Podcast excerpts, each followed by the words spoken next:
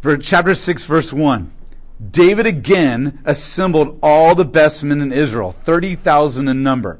And David and all the men who were with him traveled to Baalah in Judah to bring up from there the ark of God, which is called by the name the Yahweh of hosts, who sits enthroned between the cherubim. There that are on it. And they loaded the ark of God on a new cart and carried it from the house of Abinadab, which was on the hill. So David has conquered this, and he is making Jerusalem the center of all political power in the nation of Israel. He's been building it up with the king of Tyre and his building projects and logs and cedar and all that kind of stuff. And in this moment, David decides he also wants to bring God, so to speak, through the Ark of the Covenant and the tabernacle in the city. And he's going to make Jerusalem the center of all the political or the religious spiritual power as well. Now, we're going to get the sense that this is where the Ark of God and the tabernacle are going to permanently stay from this point on.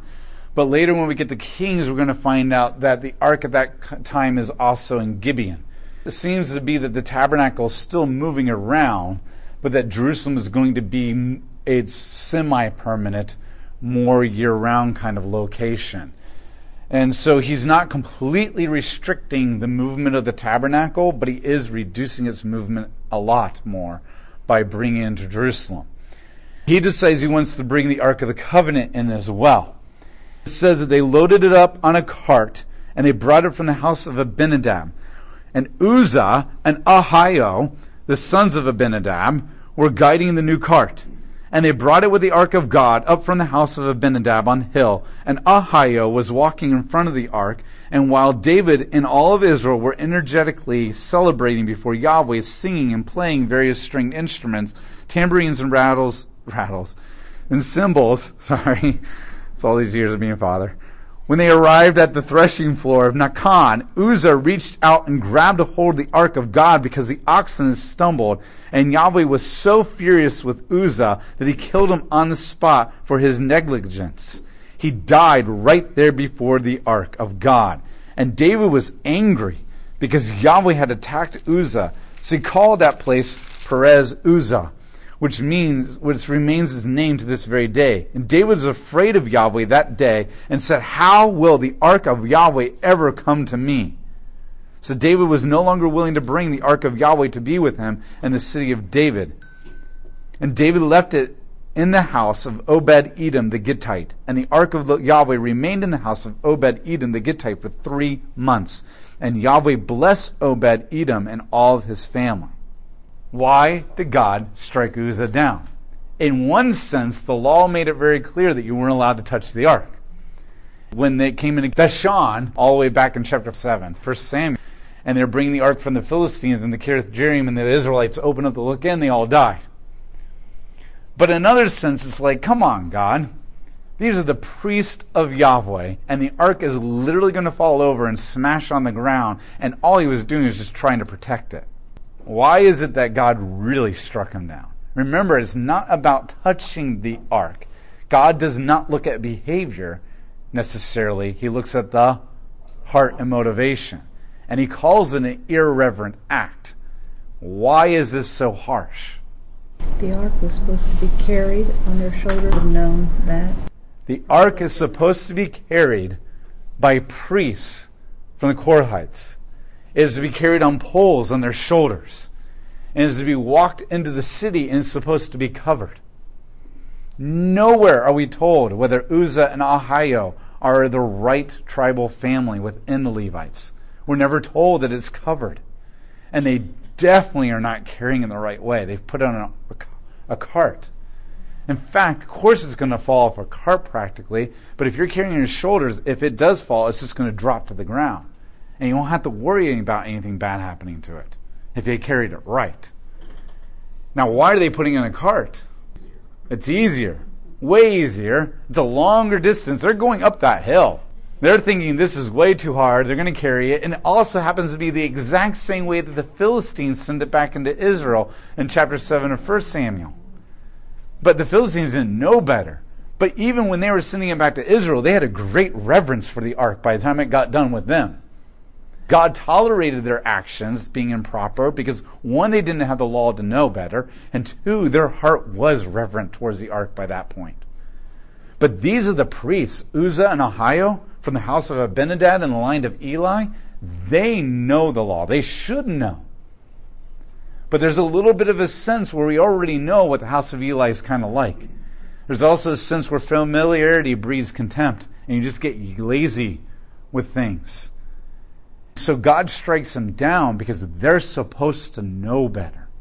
The irreverent act is not reaching out to protect it, the irreverent act is everything about it. In fact, it just says they're celebrating before Yahweh, but it never says that they were celebrating Yahweh.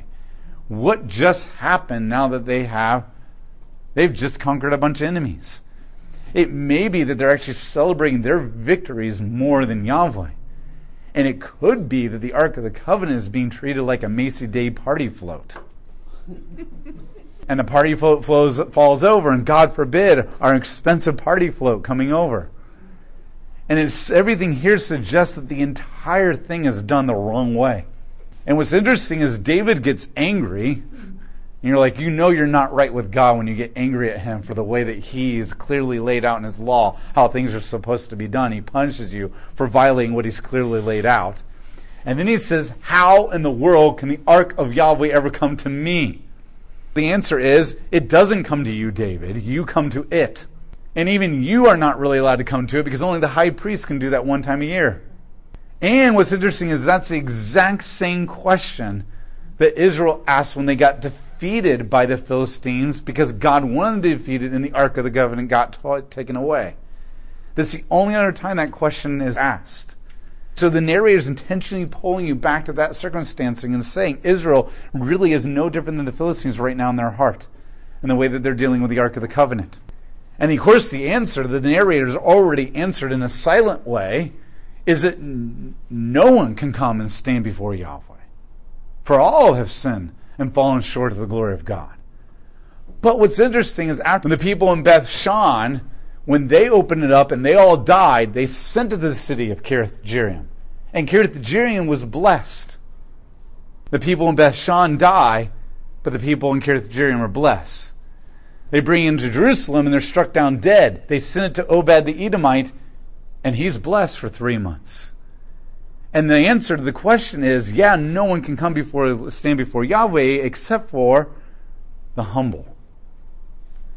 And then God, this is almost an exact repeat of the previous story with the Philistines.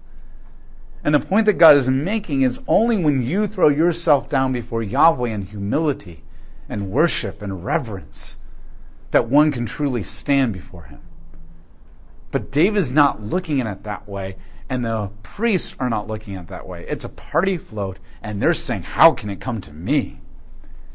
And everything about this is not an unrealistic God who's just striking them down because they're protecting him. It's the fact that they never dealt with anything in the right way to begin with. And it's the same thing. Even in Bethshan, it wasn't because they necessarily opened it, it's because they probably thought they were going to find out some secrets about God. And that's not humility. And so they're being struck down. And what God is now answering to David for the last three months is there is a right way, and you can survive, David. It gives David plenty of time to do some heart searching, too, and some reflecting. And so this shows you what mental state of pride David is in right now. He's bringing the Ark of Covenant in, and he's not really enthroning Yahweh, he's celebrating his enthronement.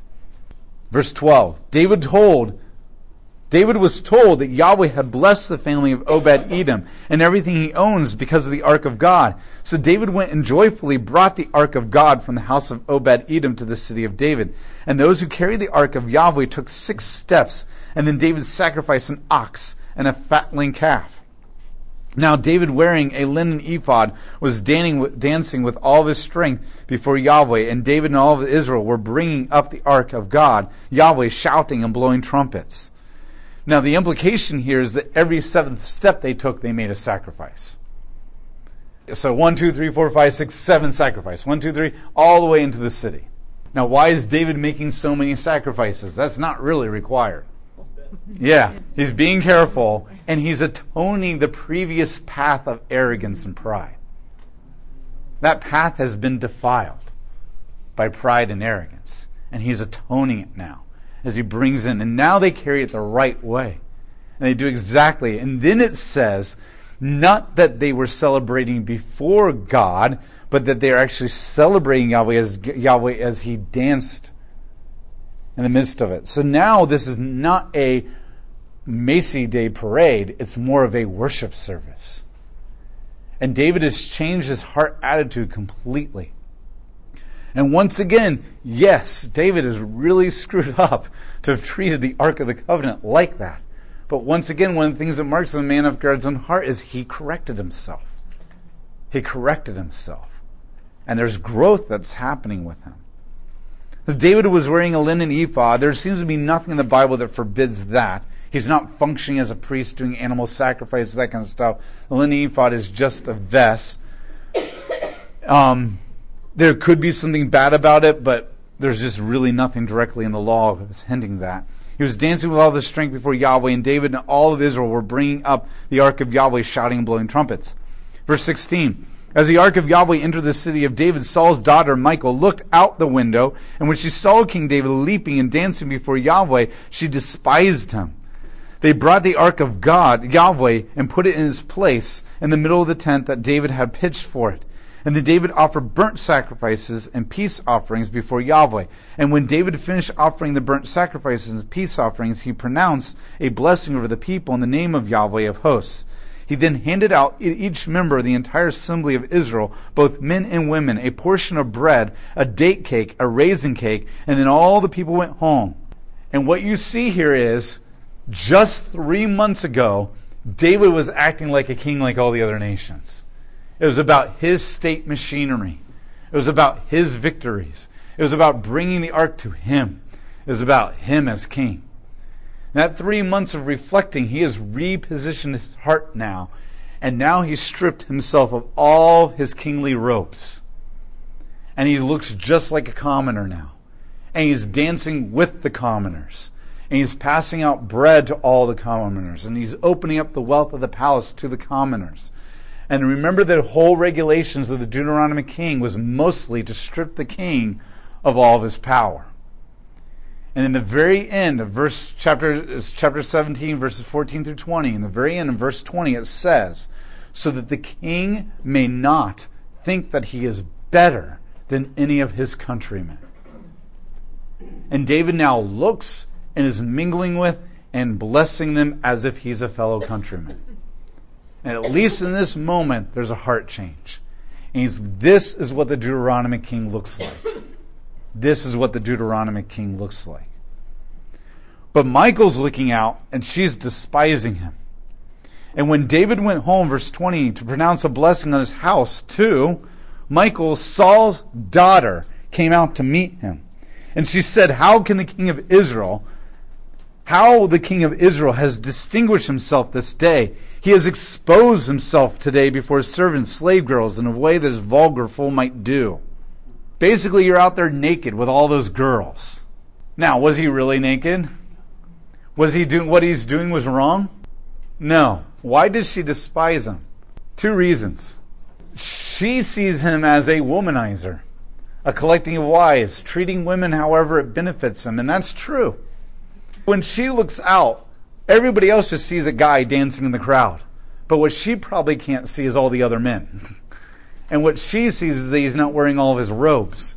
And so she's interpreting it through her lens of anger. He's out there naked with a bunch of women because of the way that she's been treated by him. And that anger is justified. That anger is justified. But what's interesting, that's what the, not the narrator's focusing on right here. I mean, in a practical, like marriage counseling sense, that's 100% true. And the narrator's not saying it's not true, but the narrator's focusing on something else. And by specifically referring to her as Saul's daughter. And what she's angry at is he's not acting like a king. And what the narrator's trying to emphasize is she is a product of the house of Saul. And her definition of king is completely different than the Deuteronomic regulations for the king. And this is why Saul's family should not be king anymore. And so, yes, there is that practical marriage thing going on there, but it's also a theological. Remember, the Bible is primarily a theological book. And the theological statement the narrator is making is that the house of Saul has a wrong definition of kingship. And yes, David started off bad three months ago, but he was willing to correct himself.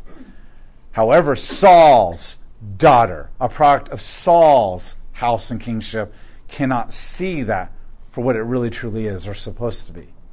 So there's multiple layers to her anger there. And this is why. So David replied to Michael, It was before Yahweh I was celebrating, before Yahweh who chose me over your father.